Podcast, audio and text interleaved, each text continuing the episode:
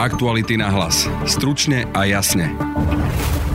Predseda Smeru Robert Fico sa zastal podpredsedu parlamentu Martina Glváča, ktorý si písal s Marianom Kočnerom. Budem stáť pri každom rozhodnutí, ktoré urobí Martin Glváč. Martin Glváč zatiaľ z funkcie neodstupuje, naznačuje ale, že to môže urobiť neskôr.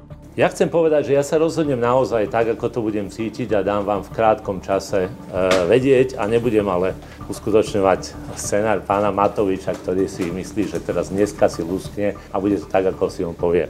Sudca David Lindner, ktorý si tiež písal s Kočnerom, minulý týždeň skončil vo funkcii predsedu súdu. Po otázkach aktualit na jeho majetkové priznanie požiadal aj o pozastavenie výkonu funkcie sudcu. Naši investigatívci totiž u neho našli podozrivo veľké majetky, nehnuteľnosti aj luxusné auta, drahé obleky či hodinky, ktoré nesedia s jeho majetkovým priznaním, viac povie Peter Sabo. Podľa toho svojho majetkového priznania žil z 832 eur na rok, takže to naozaj príliš nezapadá. Počúvate podcast Aktuality na hlas, moje meno je Peter Hanák.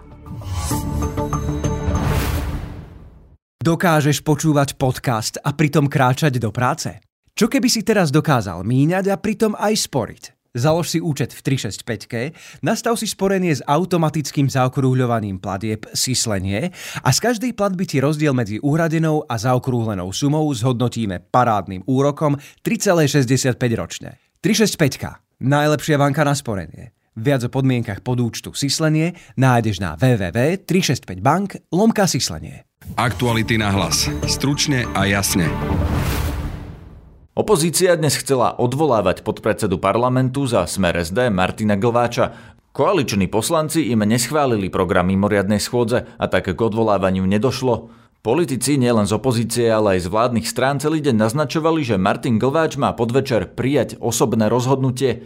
Nakoniec sa ho ale zastal Robert Fico, ktorý s ním prišiel aj na improvizovanú tlačovku.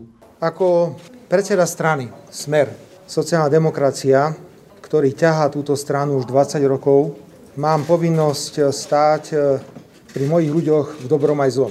Ja si vážim prácu, ktorú robil a robí podpredseda Národnej rady Martin Glváč, nielen na úrovni podpredsedu Národnej rady, ale na úrovni krajského predsedu a predtým dokonca na úrovni e, ministra obrany.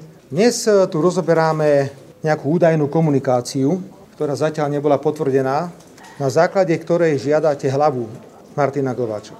Budem stáť pri každom rozhodnutí, ktoré urobí Martin Glváč. Ale my nevidíme žiadny dôvod, prečo v čase, keď molestujete len smer sociálnu demokraciu, nemôžete molestovať aj iných ľudí, ktorí napáchali, napáchali na tejto krajine strašné veci. Nechajte na Martinovi Glvačovi, aby sa rozhodol. Prečo by sa mal rozhodnúť preto, lebo vy to želáte? Tomu jednoducho nerozumiem. Nekričte, nekričte, nekričte. Ja vás poprosím, nekričte, nekričte. Nekričte. Predsedom strany Smer, predsedom strany Smer sociálnej demokracie Robert Fico, ja tu stojím teraz pri Martinovi Govlačovi a opakujem, budem stáť pri každom jeho rozhodnutí, ktoré príjme. Po Robertovi Ficovi sa dostal k slovu aj Martin Glváč. Dnes obžalovaného Mariana Kočnera poznám viac ako 20 rokov. Používajú tu niektorí poslanci a médiá, hoci vieme, vieme 3 čtvrte roka, že ju majú, že ňou disponujú a selektívne uvádzajú do obehu, že táto komunikácia je používaná len na e, členov strany Smer a pri tej frekvencii kontaktov, ktoré mal pán Kočner, tak už len čakáme, čakáme čo príde.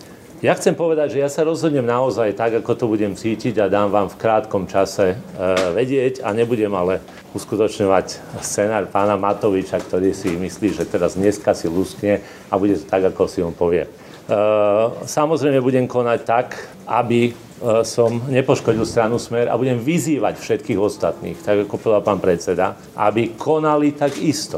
Či to bude v oblasti budúcej kandidátky, alebo to bude dnes aj na mandát. Áno, keď sa všetci vzdajú mandátu, aj ja sa vzdám mandát. Nemám s tým problém. Vyzývam všetkých, ktorí mali kontakt, akýkoľvek, či osobný, či SMS-kový, či telefonický s pánom Košterom, aby urobili to isté. Budem prvý, ktorý to do minúty urobí. Svoje ale e, stanovisko vám poviem e, v krátkom čase, alebo ho vydám, e, nechcem traumatizovať cez dušičky slovenskú spoločnosť. Správy Martina Glváča s Kočnerom zverejnil a hlavu podpredsedu parlamentu žiadal šéf Oľano Igor Matovič. Smer Matovičovi pripomína, že s Kočnerom sa pred rokmi stretol aj on. Známy aj prípad Richarda Sulíka, ktorého si Kočner nahral na video. Igor Matovič tvrdí, že Kočner ho vtedy vylákal na stretnutie s tým, že mu dá informácie o porušovaní zákona. Treba si povedať na rovinu, že síce to bude ďalší skalp, ktorý si pripíšeme k úspechom v boji s mafiou, ktorý tu dlhé roky zvádzame, ale na druhej strane Martin Glváč je len špičkou ľadovca. Rovnakých glváčov je v smere desiatky majú jediné šťastie, že dodnes ešte nebola zverejnená na nich komunikácia, sa, ktorú sa spoliehajú, že nikto nikdy nezverejní. Čiže Martin Glváč musí ísť z rušky dole, Martin Glváč je hambou, Martin Glváč je sluhom mafie a dokázateľným sluhom mafie. Na druhej strane náš boj za spravodlivosť nemôže skončiť, lebo takýchto istých sluhov mafie len s väčším šťastím je v smere, v SNS a v Moste Hít naozaj desiatky. Martin Glváč sa vyjadril aj k tomu, že Kočnerové správy včera súd v kauze zmenky dovolil čítať ako dôkaz. Nerozoberajte to, žiadny súd nepovedal, že uznal to ako dôkaz. Súd povedal, nejaký senát povedal, že môžu prečítať tieto SMS-ky, ktoré nesúvisia s, kau- s kauzou zmenkami. Len preto, aby ste mali dneska takúto možnosť nás tu nejakým spôsobom bičovať. Súd nepovedal, že bude na nich prihliadať ako na dôkazy. Tak vás prosím, páni novinári, nesprávajte sa tak, ako by ste vy boli aj žalobcovia, aj sudcovia.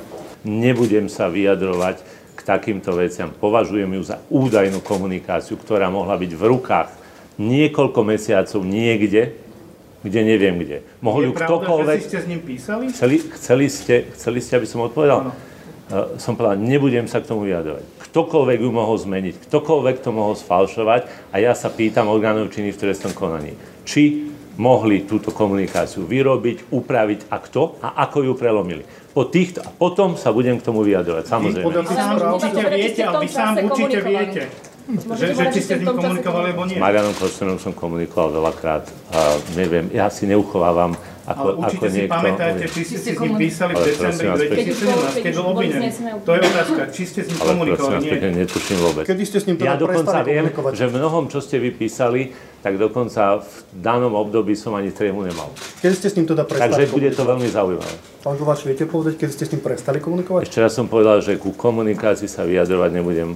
Takže bude, keby ste sa, keby ste sa mňa spýtali, či som niekedy hovoril s pánom Kočnerom, tak áno na večierkoch vašich televízií a vašich novín dosť často. Tam som ho stretával pravidelne. A týkate si s ním, pán Fico, to ste nám stále odpovedali, si týkate s pánom Kočnerom. Viete čo, ja vás poprosím, ja vôbec neviem, o čom teraz hovoríte, ani o Vibri, ani o nejakej tréme, ja to nepoužívam.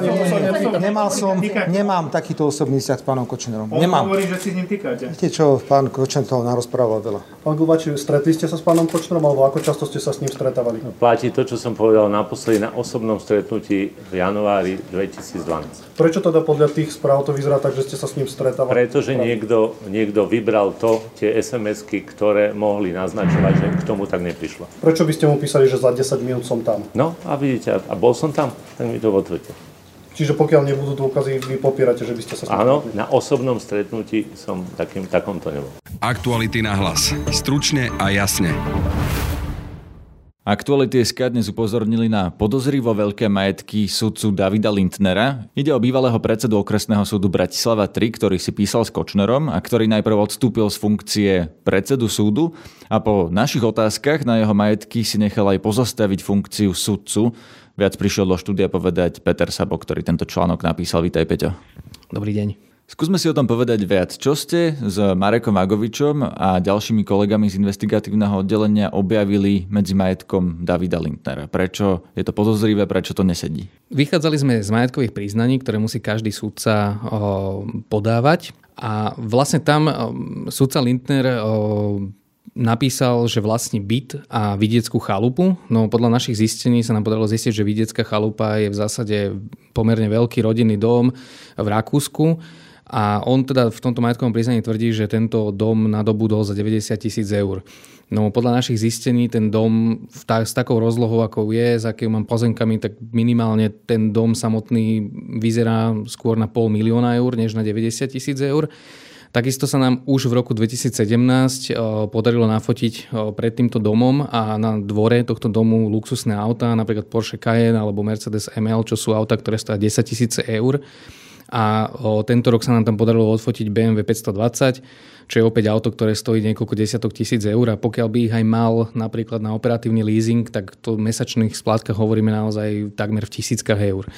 A súdca Lindner a predseda okresného súdu teda si na ne nemohol zarobiť? Za prvé, on si tie autá napríklad neudádza v tom majetkovom priznaní, čiže asi nie sú napísané na ňo. A samozrejme súdca musí napísať to majetkovom priznaní aj koľko zarobí za ten rok. Čiže on napísal v tých majetkových priznaniach za posledné 3 roky, že zarobil v rozmedzi 36 až 38 tisíc eur. Čiže z týchto peňazí nakúpiť si niekoľko takýchto aut, respektíve splácať leasing, popri tom splácať úver, ktorý mal hodnotu 300 tisíc eur, tak pravdepodobne celú tú výplatu by minul za ten rok. No a to je to záhadné, pretože sudca Lindner za posledné tri roky v týchto majetkových priznaniach uvádza, že sa mu podarilo tieto výplaty takmer celé ušetriť. Tento za posledný rok uviedol, že sa ušetril dokopy za tie 3 roky takmer 106 tisíc eur, čo je vlastne presne tie 3 ročné platy. Vieme, odkiaľ napríklad ten jeho dom pochádza, že kedy ho nadobudol, či ho kúpil, alebo napríklad zdedil od rodičov, alebo nejaký iný spôsob nadobudnutia? Vieme o tom, že existuje nejaká kúpna zmluva, pravdepodobne z roku 2010, respektíve 2011 a mm, teda nepredpokladáme, že sa jednalo o dedenie, ale teda o kúpu. On to tak aj uvádza v tom majetkovom priznaní. Teda zhrňme si to, Sudca Lindner, bývalý šéf okresného súdu, ktorý si písal s Kočnerom, má majetky, ktoré nezapadajú vôbec do jeho majetkového priznania ani do jeho možných legálnych príjmov. Čo naznačuje, že tie majetky by mohol mať z nejakého nelegálneho príjmu? Samozrejme, že stále tu môžu existovať rôzne ďalšie vysvetlenia, ako napríklad, že mohol tie majetky dostať darom, mohol tie majetky, alebo tie majetky patria jeho manželke, alebo jeho deťom, komukoľvek v zásade a, on ich len využíva. Aj preto sme sudcu Lindnera oslovili s otázkami, pretože sme chceli, aby tieto veci vysvetlil, pretože on je asi jediný kvalifikovaný, kto to môže úplne presne vysvetliť. No ale napriek tomu, že sme mu poslali pomerne konkrétne otázky a dali sme mu férovú šancu ich zodpovedať, tak on na tieto otázky prakticky nereagoval, len teda povedal, že je to pod jeho úroveň baviť sa napríklad o hodinkách alebo o oblečení, ktoré vlastní, ktoré je tiež pomerne luxusné a tým pádom my sme sa nedozvedeli, či tento majetok užíva preto, lebo mu ho niekto daroval, alebo je to nejakého kamaráta. Prečo ste sa ho pýtali na hodinky, oblečenie, topánky? Takisto sme si všimli, že súdca Lindner nosí napríklad drahé saka alebo drahé topánky, topánky, ktoré stoja 1500 eur napríklad, alebo hodinky, ktoré sa nám podarilo stotožniť a ich cena sa pohybuje v nejakom rozmedzi 3 až 5000 eur. A vlastne je to v tom kontraste s tým, že napríklad za ten rok 2018 vlastne podľa toho svojho majetkového priznania žil z 832 eur na rok. Takže to naozaj príliš nezapadá. Takže sme chceli tieto veci mať zodpovedané. Sudca Linter je známy aj tým, že si písal s Marianom Kočnerom. On vlastne tým odôvodnil svoj odchod z funkcie. Čo si písal s Kočnerom? Je tam niečo také, čo by naznačovalo nejakú jeho nelegálnu činnosť? No podľa toho, čo vieme, tak uh, asi nejaká priamočiara nelegálna činnosť tam nebola, ale minimálne si s Marianom Kočnerom písal napríklad o tom, dával mu určité právne rady. Hej. Marian Kočner ho napríklad oslovoval s tým, že by chcel počuť jeho právny názor uh, napríklad v nejakých asi hypotetických prípadoch objednávok vražd a že či je to premlčané alebo nie. A súdca Lindner na to pomerne promptne, respektíve odborne Marianovi Kočnerovi odpovedal. Napriek tomu, že to už bolo v období, kedy asi každý tušil, kto je Martian Kočner, alebo čo je zač. To znamená, že minimálne toto bola jedna z tých vecí. Potom ďalšie veci, že Marian Kočner sa ho napríklad pýtal na určité mená súdcov, ktorí pôsobili na tom jeho súde. To znamená, že či sú to dobrí ľudia, alebo dobrí súdcovia, alebo niečo podobné. A súdca Lindner na to odpovedal Marianovi Kočnerovi. Dá sa povedať, že súdca Lindner, ktorý on teda treba povedať, že bol známy ako dobrý trestný súdca, že mu nejako radil Marianovi Kočnerovi?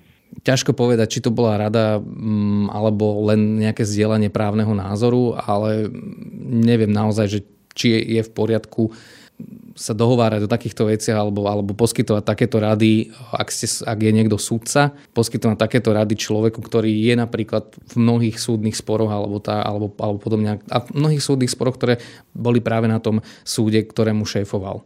Vyplýva z tých správ, že by sudca Lindner robil Kočnerovi nejaké službičky okrem týchto rád, že by napríklad ovplyvňoval nejaké konanie alebo vybavoval niečo alebo tlačil na nejakých sudcov, ktorí riešili Kočnerové prípady alebo niečo podobné? To z toho nevyplýva, ale určite z toho vyplýva to, že mu dával nejaké, povedzme, že zákulisnejšie informácie. Čiže Kočner sa ho pýtal vyslovené na niektorých, na niektorých sudcov, respektíve súdkyne a o, súdca Lindner na, na to odpovedal, že tá, tento človek je schopný, tento je neschopný, tento sa napríklad pod tlakom médií bude správať takto a tento naopak pod tlakom médií sa bude správať inak. O svojich vlastných podriadených to hovoril Marianovi Kočnerovi. Presne tak. To bol Peter Sabo z investigatívneho oddelenia Aktualit. Počúvajte aj náš ranný podcast Ráno na hlas, ktorý nájdete v osobitnom kanáli v podcastových aplikáciách a ráno o pol siedmej aj na webe Aktuality.sk. Zajtra ráno bude o tom, ako český superboháč Petr Kellner kúpil televízie Nova a Markíza a prečo oligarchovia kupujú médiá. Na dnešnej relácii spolupracovali Ladislav Bariak a Peter Sabo. Zdraví vás Peter Hanák. Aktuality na hlas. Stručne a jasne.